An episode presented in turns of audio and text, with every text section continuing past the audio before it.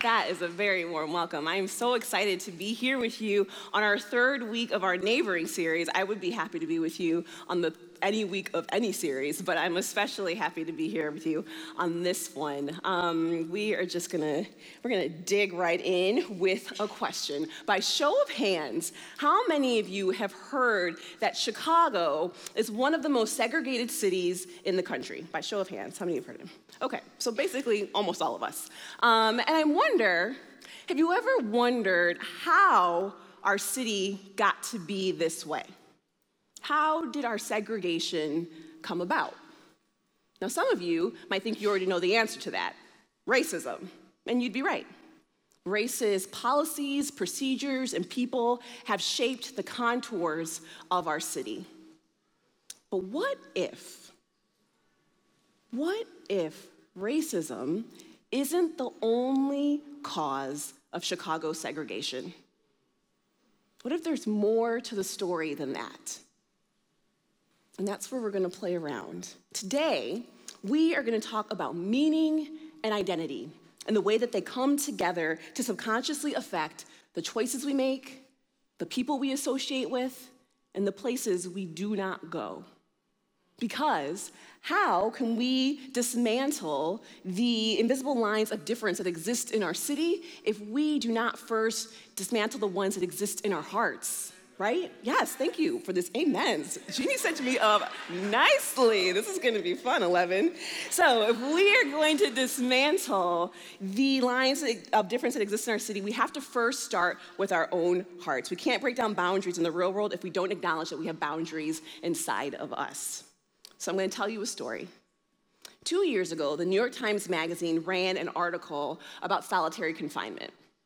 They describe situations where prisoners who spend 23 hours a day alone in a cell the size of a parking space and who have only a few words spoken to them over the course of several days developed what researchers call profound ontological insecurity.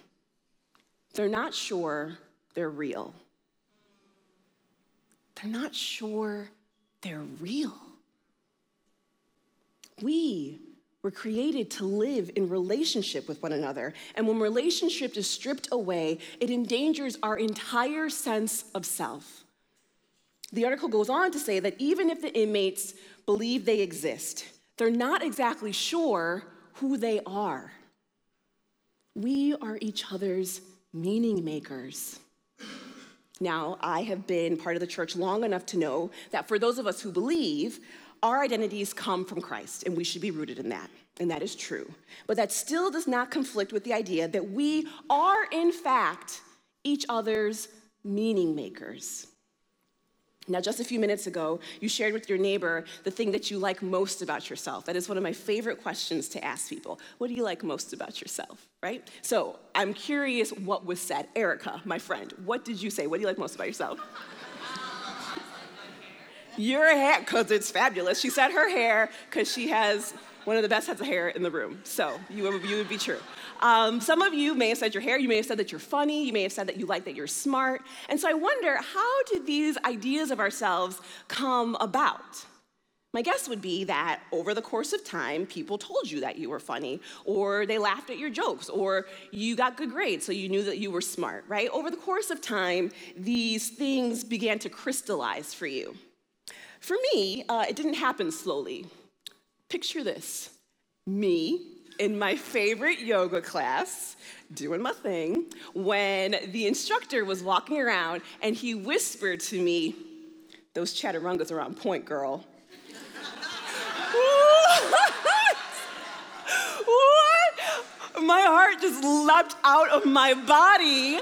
Chaturangas are a move in yoga. They are not hard, but you know, I guess just some of us have a special flair that we add to it that other people can't, you know? So you had better believe that every time I step into a yoga class, every time now, there is barely enough room on my mat for me and my chaturanga sized ego. That is how it goes. If we laugh at someone's jokes or we compliment their yoga, they get to go through life believing that they're funny or that they're a stone cold yogi. I don't know.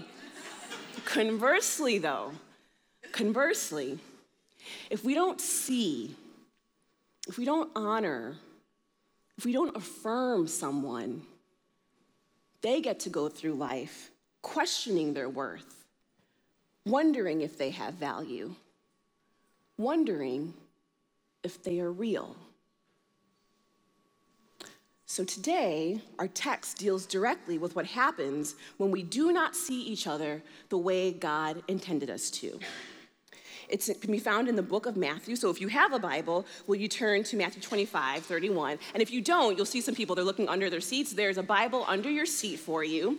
You can go ahead and grab that and turn to page 695. 695. Now, if you don't have a Bible in your life at all and you would like one, the Bible that you're holding in your hand, that's your Bible. You go ahead and take that right out of this building with you. It is our gift to you. We would be thrilled for you to do that. That is your Bible. So, Matthew 25, verse 31. Now, by way of context, uh, 20, Matthew 25 is at the end of the book of Matthew, and so we're coming towards the end of Jesus' life. And in the past few chapters, he's like kind of doing this fire hose of information. It's as if, it's as if he is saying, I know I only have a few days um, left before I'm crucified, and so this is everything I want to impart to you before those events begin. So here we are in Matthew 25, verse 31. When the Son of Man comes in his glory and all the angels with him, he will sit on his glorious throne. All the nations will be gathered before him, and he will separate the people one from another, as a shepherd separates the sheep from the goats. He will put the sheep on his right and the goats on his left. Then the king will say to those on his right, Come, you who are blessed by my Father Take your inheritance, the kingdom prepared for you since the creation of the world. For I was hungry, and you gave me something to eat. I was thirsty, and you gave me something to drink. I was a stranger, and you invited me in. I needed clothes, and you clothed me. I was sick, and you looked after me. I was in prison, and you came to visit me. Then the righteous will answer him, Lord, when did we see you hungry and feed you, or thirsty and give you something to drink? When did we see you a stranger and invite you in, or needing clothes and clothe you? When did we see you sick or in prison and go to visit you? The king will reply, Truly I tell you, whatever you did for the, one of the least of these brothers and sisters of mine, you did for me. This passage is a how to guide for do gooders feed the hungry, give drink to the thirsty, so on and so forth. And I love how the righteous respond.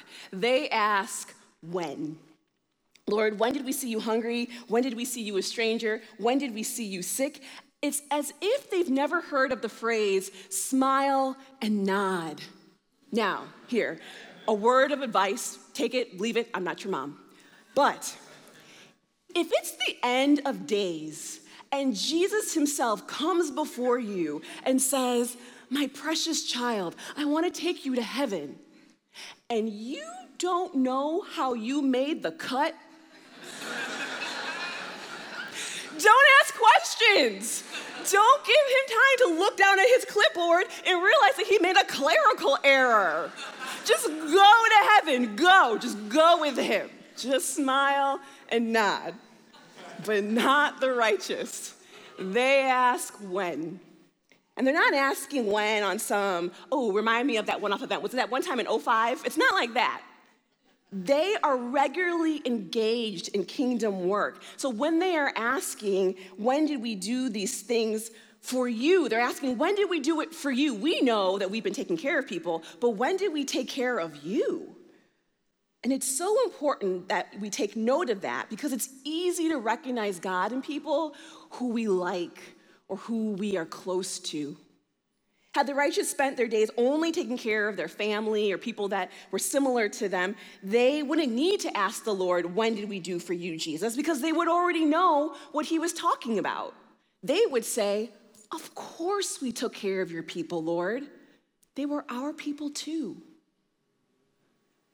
But the righteous weren't only taking care of the people it was easy or convenient to know. They were crossing the invisible boundaries that separate us and caring for the people who we don't like to see.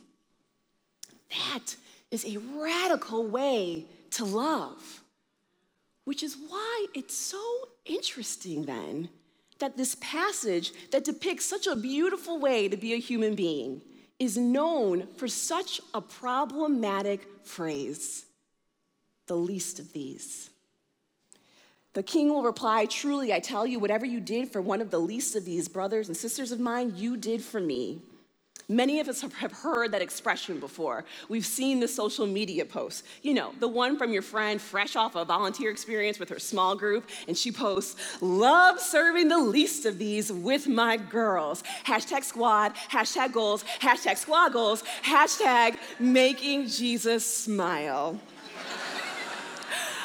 I have looked up the hashtag making Jesus smile. It's not as interesting as I thought it would be, but maybe it'll catch on now and it'll be interesting. But you know, you might look at a post like that and you would think, okay, the only thing that that's, a, that's guilty of is a presumptuous use of hashtags. But you would be wrong because our widespread embrace of the phrase the least of these can do more harm than help. It puts distance between people, creating this false dichotomy of us and them, and leads us to believe that because their struggles are so visible their poverty, their mental illness, their country of origin that their need for grace is bigger than ours, that they are more broken than we are, that their need for healing is greater than our own, when in fact, in church, please hear me loud and clear, we are all equally broken. We suffer a brokenness in our relationship with God, our relationship with ourselves, each other, creation, and are undeserving of the grace our Savior so lavishly bestows on us. Amen to that. He gives it freely. Not one of us in this room, not a single one of us is worthy of it. And yet it is given to us. No strings attached, no hoops to jump through. There is no us and them. Just people who are equally broken, crying out to a Savior to save us all. Another reason the least of these is, program, is problematic is that it flattens individuals to, to single definitions needy, stranger, prisoner, preventing us from acknowledging the full range of humanity that a person can that exists in a person that a person could be homeless and also incredibly bright. A refugee and laugh out loud funny in prison and yet incredibly kind. It flattens people Another thing it does is that it fools us into believing that the least of these cannot be among the rest of us. I would bet money that there are people in this room who are sick, who are struggling to make ends meet, and they are doing everything in their power to hide it, lest they be considered among the least. The least of these separates us, it is problematic. And this idea of a singular definition of not being seen for our full range of humanity is actually something that we can all relate to. Now, you're gonna have to indulge me because I am a social worker by training, I am a social worker in my heart. And so I am going to talk to you about social worky things, specifically sociology. So, in a book called Whistling Vivaldi by Claude Steele, he calls what I'm describing stereotype threat. It's based on the fact that we have all a pretty good understanding of what the rest of society thinks about all the different identities that we occupy, which means that whenever we're in a situation where a bad stereotype about one of our identities could be applied, we know it right? We know it. And so, to illustrate the point, let's all do a thought exercise. I want you to think of one of your strongest identities, okay? It could be your race, your age, your sexual orientation, your health status, gender, whatever it is, whatever means something to you. Think of your strongest identity. And then I want you to answer the following question to yourself When was the first time or a time that you were aware that you were blank? Fill in the blank with whatever it is. When was the first time that, or a time you were very aware that you were blank? Maybe it was the first time you were aware that you were an adult. I am still waiting for that day. Maybe it was the first time that you had some sort of physical limitation that not everybody else seemed to have. When was the first time you were aware that you were blank? For me, the first thing that comes to mind is my name, Abella. Now, my parents, who were born and raised in Nigeria, immigrated to the States in the 70s. That's us. they had four children and gave all of us proud Igbo names, except I wasn't so proud. The times that I was aware that I wasn't American like everybody else was American was on the first day of school every year or on the first day a substitute came and the, and the attendance was called. Didn't matter who the teacher was, there would always be, without fail, a sucking in of breath.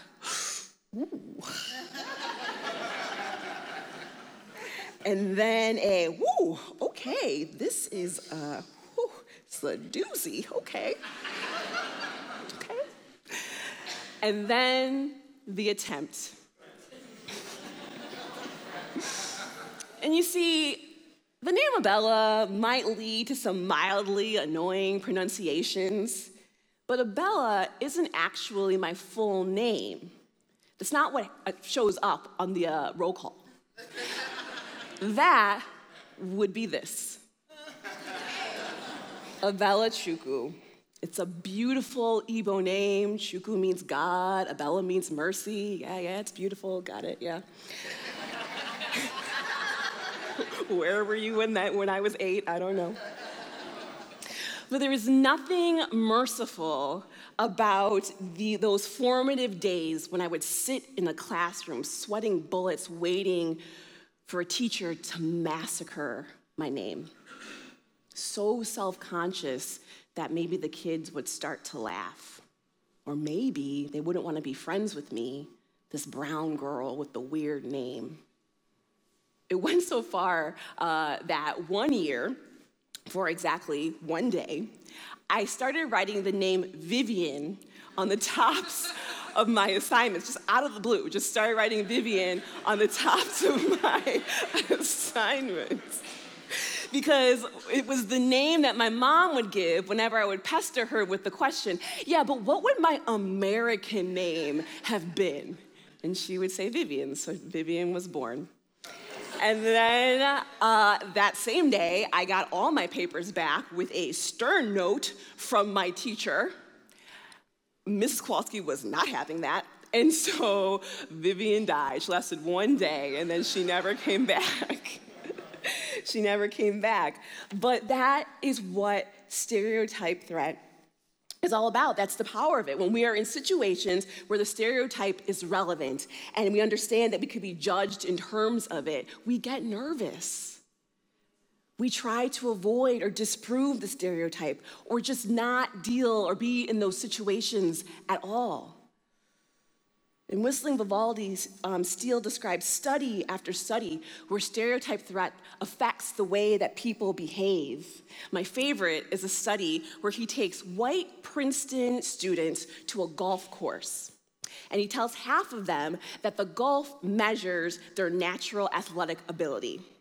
And the students that heard that performed worse at golf than the students who didn't get that instruction. And that's crazy to me because we're all thinking it white, Princeton, golf, it's their birthright. How could they mess this up? How could they mess this up? But that is the power of stereotype threat. It happens for women when they feel triggered about their, femini- their womanhood and they go in to take a math test. It might happen to some of you of a certain age or who are above a certain age every time you walk into the lobby at Soul City. You look around and you're like, these people are all children. How is this happening? What are they going to think of me, right? Stereotype threat is real, and we've all experienced it. It affects whether we will cross the invisible lines of difference that exist in our hearts. And Steele and his researchers came up with just the experiment to illustrate that point. It involves chairs. So Steele um, invited white male students into a room and told them that they were going to be having a discussion with two conversation partners. They laid photos down of their discussion partners on the table, and that's when the uh, white male students realized that their discussion partners were two black men. Half the group was told that they would be discussing relationships and dating. The other half was told that they would be discussing racial profiling.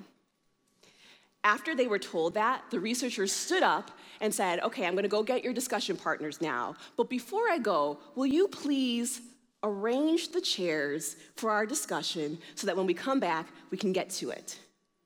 And that was the experiment. How would these white male students arrange the chairs? So, I want you to put on your little researcher hat for me and take a guess. When the students thought that they would be discussing dating, pantomime for me. How do you think they arranged the chairs when they thought they were going to be discussing dating? Give me a show with your hands. Close, close. Well, you guys are very good sociology researchers because that is what happened. When the students thought they were going to be discussing dating, they arranged the chairs very close to each other. Now, how do you think they arranged the chairs when they thought they'd be discussing racial profiling? other side of the gym, yes. Well, what they did was they put the two partners' chairs close together, and then you're exactly right, sir. They moved their chair as far away as uh, not noticeably, you know, possible, right? So they moved their chair far away. When talking about dating and relationships, chairs over here. When talking about racial profiling, the chair is over here. Just the thought, just the idea that they might be construed, misconstrued as a racist was enough to move their chair over. And so Steele was really curious. What would it take to get the students to place their chairs close across both situations? And so they ran the same experiment but added one tweak. Before the researcher left the room, he said, Hey, I know, talking about racial profiling, it's weird. I mean, it gets people sensitive and riled up. But I want you to just think about this as a learning experience. Just think about this as an opportunity to learn from two people who don't look like you, who might be different from you, have different opinions, and that you just get to learn from them. So, class, what do you think the researcher or the students did when they heard that piece of advice? What do you think they did with the chair? You think they moved it closer? Well, they did. In fact, when the students were presented this opportunity as a learning experience, they moved their chairs just as close to each other as those students who thought that they would be talking about dating all of a sudden, mistakes are just mistakes and not indicative of some inherent racism. The stereotype, stereotype threat has been neutralized. And so, why are we talking about research and sociology on a Sunday morning in church? Well, I'll tell you why. It matters because when it comes to our ability to dismantle the invisible lines of difference that exist in our hearts, phrases like the least of these are exactly like the situation the students felt or faced in that room. It triggers the wrong identity of us. We become worried about not knowing what to say or saying the wrong thing, thus confirming the stereotype that we don't know how to talk to them we worry that we'll feel uncomfortable or guilty that we are seemingly so blessed with so much and they so little. Because these unconscious thoughts are so stressful, they cause us to place our proverbial chairs as far away as possible from the least of these. This shortcut phrase, the least of these, causes us to take the longest route away from the people Jesus called us to be in community with. The phrase, the least of these, when you use it, you come to see people and you take a step away rather than moving your chair closer. Like Steele and his researchers, we have to change the narrative if we want to change the behaviors. And the new narrative, actually, no, the always intended narrative is right there in our text. Let's take a look. The king will reply Truly, I tell you, whatever you did for one of the least of these brothers and sisters of mine, you did for me. Brothers and sisters of mine. That's the phrase that should have stuck these 2,000 years later. Brothers and sisters of mine. The least of these calls to mind our differences, but those brothers and sisters of mine, that speaks to our shared humanity. Can you imagine the shift in our collective hearts if our intention was not to serve the least of these, but to serve our brothers and sisters in Christ? Can you imagine?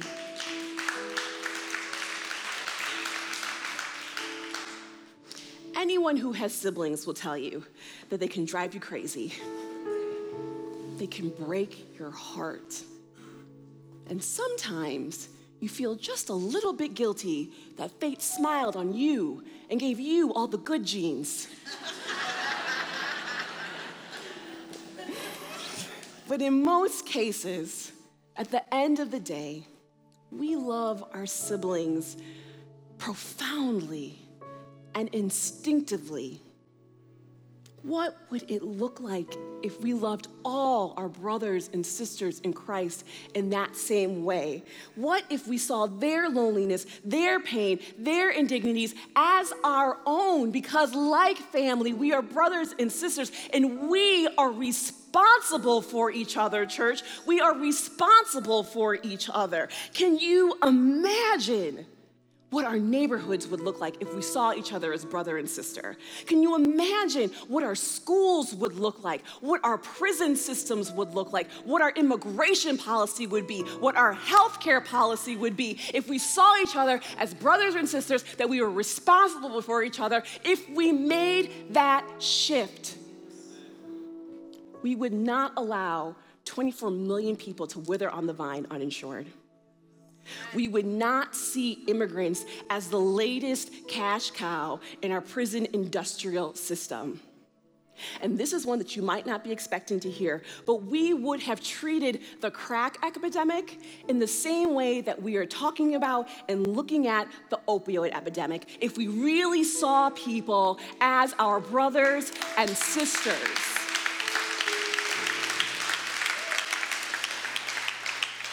Can you imagine the movement that we all would create if we lived our lives in this way? We, when we shorthand the message God has for us, we shortchange the blessing that He wants to bestow on us. When we shortchange the message, we sh- when we shorthand the message, we shortchange the blessing. It is simple as that. God never intended us to abbreviate ourselves out of relationship, out of community. We are responsible for our brothers and sisters, and there is transformation that happens right here when we move our chairs in closer to each other. This is the seat of transformation. This is the spot of transformation. And I promise you, some of your most impactful conversations, some of your most important life changing moments will happen when you slide your seat next to someone of a different faith than you of a different socioeconomic status than you, of some different category that puts them in the margins and you not. Your life will change when you slide your chair over there. This is the seat of transformation, and yet we spend so much time placing our seat as far away as possible, and we miss all of it.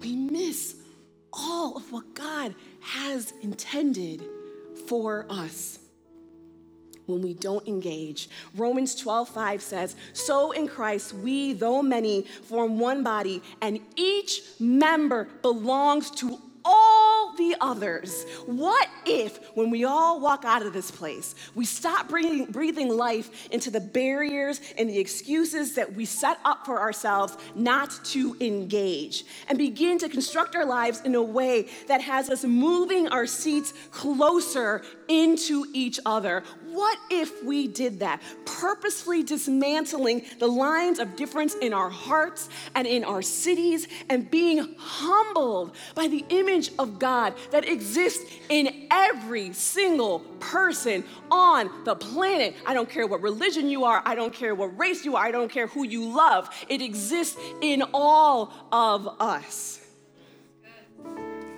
The king will reply, Truly I tell you, whatever you did for one of the least of these brothers and sisters of mine, you did for me.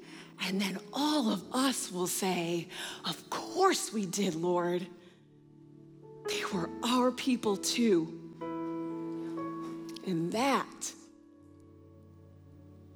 that certainly would make Jesus smile.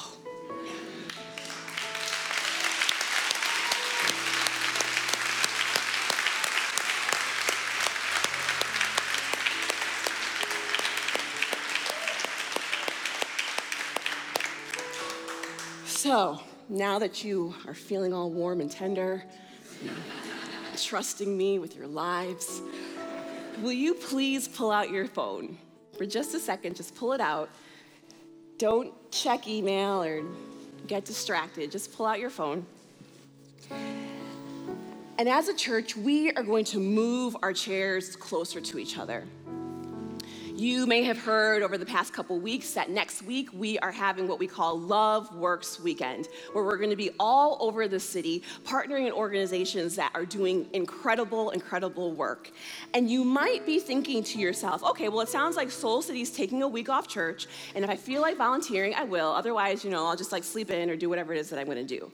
And if you were thinking that, let me just disabuse you of that fact. That is not what is happening. We are having church next week.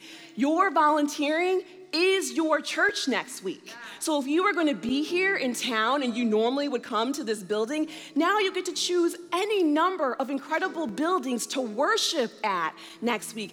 It is an act of worship to serve, and you get to do that. We all get to do that. And so this is gonna, you know, it's new for us. So I wanna walk you through how to sign up, just in case you're confused or you're nervous. So on your phones, please go to loveworkschicago.org slash neighboring, loveworkschicago.org slash neighboring. And we're gonna throw it up here on the screen too, so you can follow along.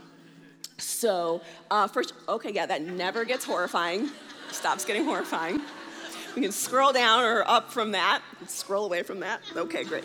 Um, and you're gonna hit select your serve select your serve. And that's gonna take you to the page where all the different volunteer opportunities are. And you'll just scroll through that, and we have a ton of different um, places that you can go. Now, families, I wanna talk to you. Almost all of these serves are great for kids, but we flagged a couple that we think would be especially fun for families. So just look out for that and see um, what interests you. And then if you're not part of a family, just go ahead and choose any one of those opportunities on that site. You can go wherever feels fun for you. And I think that that's the thing. You know, sometimes we think that serving has to feel like painful, like work and awful, and the only way that you get like a point in heaven is if you hated it the whole time. And that's not what volunteering has to be. You can choose something that delights you, right? Okay, so good. Now, if you are thinking that you are not going to sign up because maybe this is your first day here, or you just started going here, maybe you're not allowed to sign up, you are allowed. We would love to have you. So sign up. And if you're nervous that maybe you won't know anyone, bring a friend. They don't need to go to Soul City. Just bring a friend, come, or come by yourself, and you'll meet incredible, incredible people next week, right? But we all know that it can be easy to go to church, right? It can be relatively easy to go to church, depending on the weather and you know sports seasons.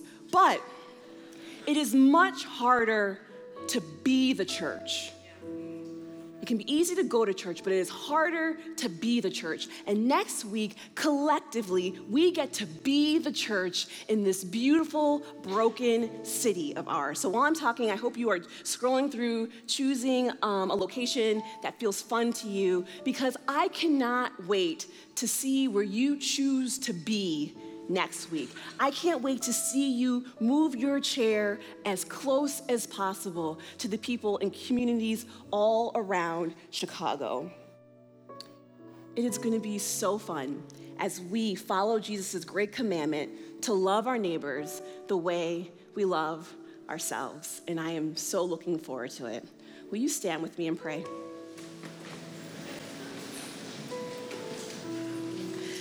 God, would you make us meaning makers this week? Will you help us see, honor, and affirm our brothers and sisters? Would you help us see their struggles as our struggles and vice versa? God, it is our honor and our delight to do your, wor- your work in this world, Lord. And I just pray that you bless every one of us, that you help us make beautiful, wonderful meaning out of everyone that we meet. Let us see them with your eyes, let us love them with your hearts. It is your name that we pray. Amen.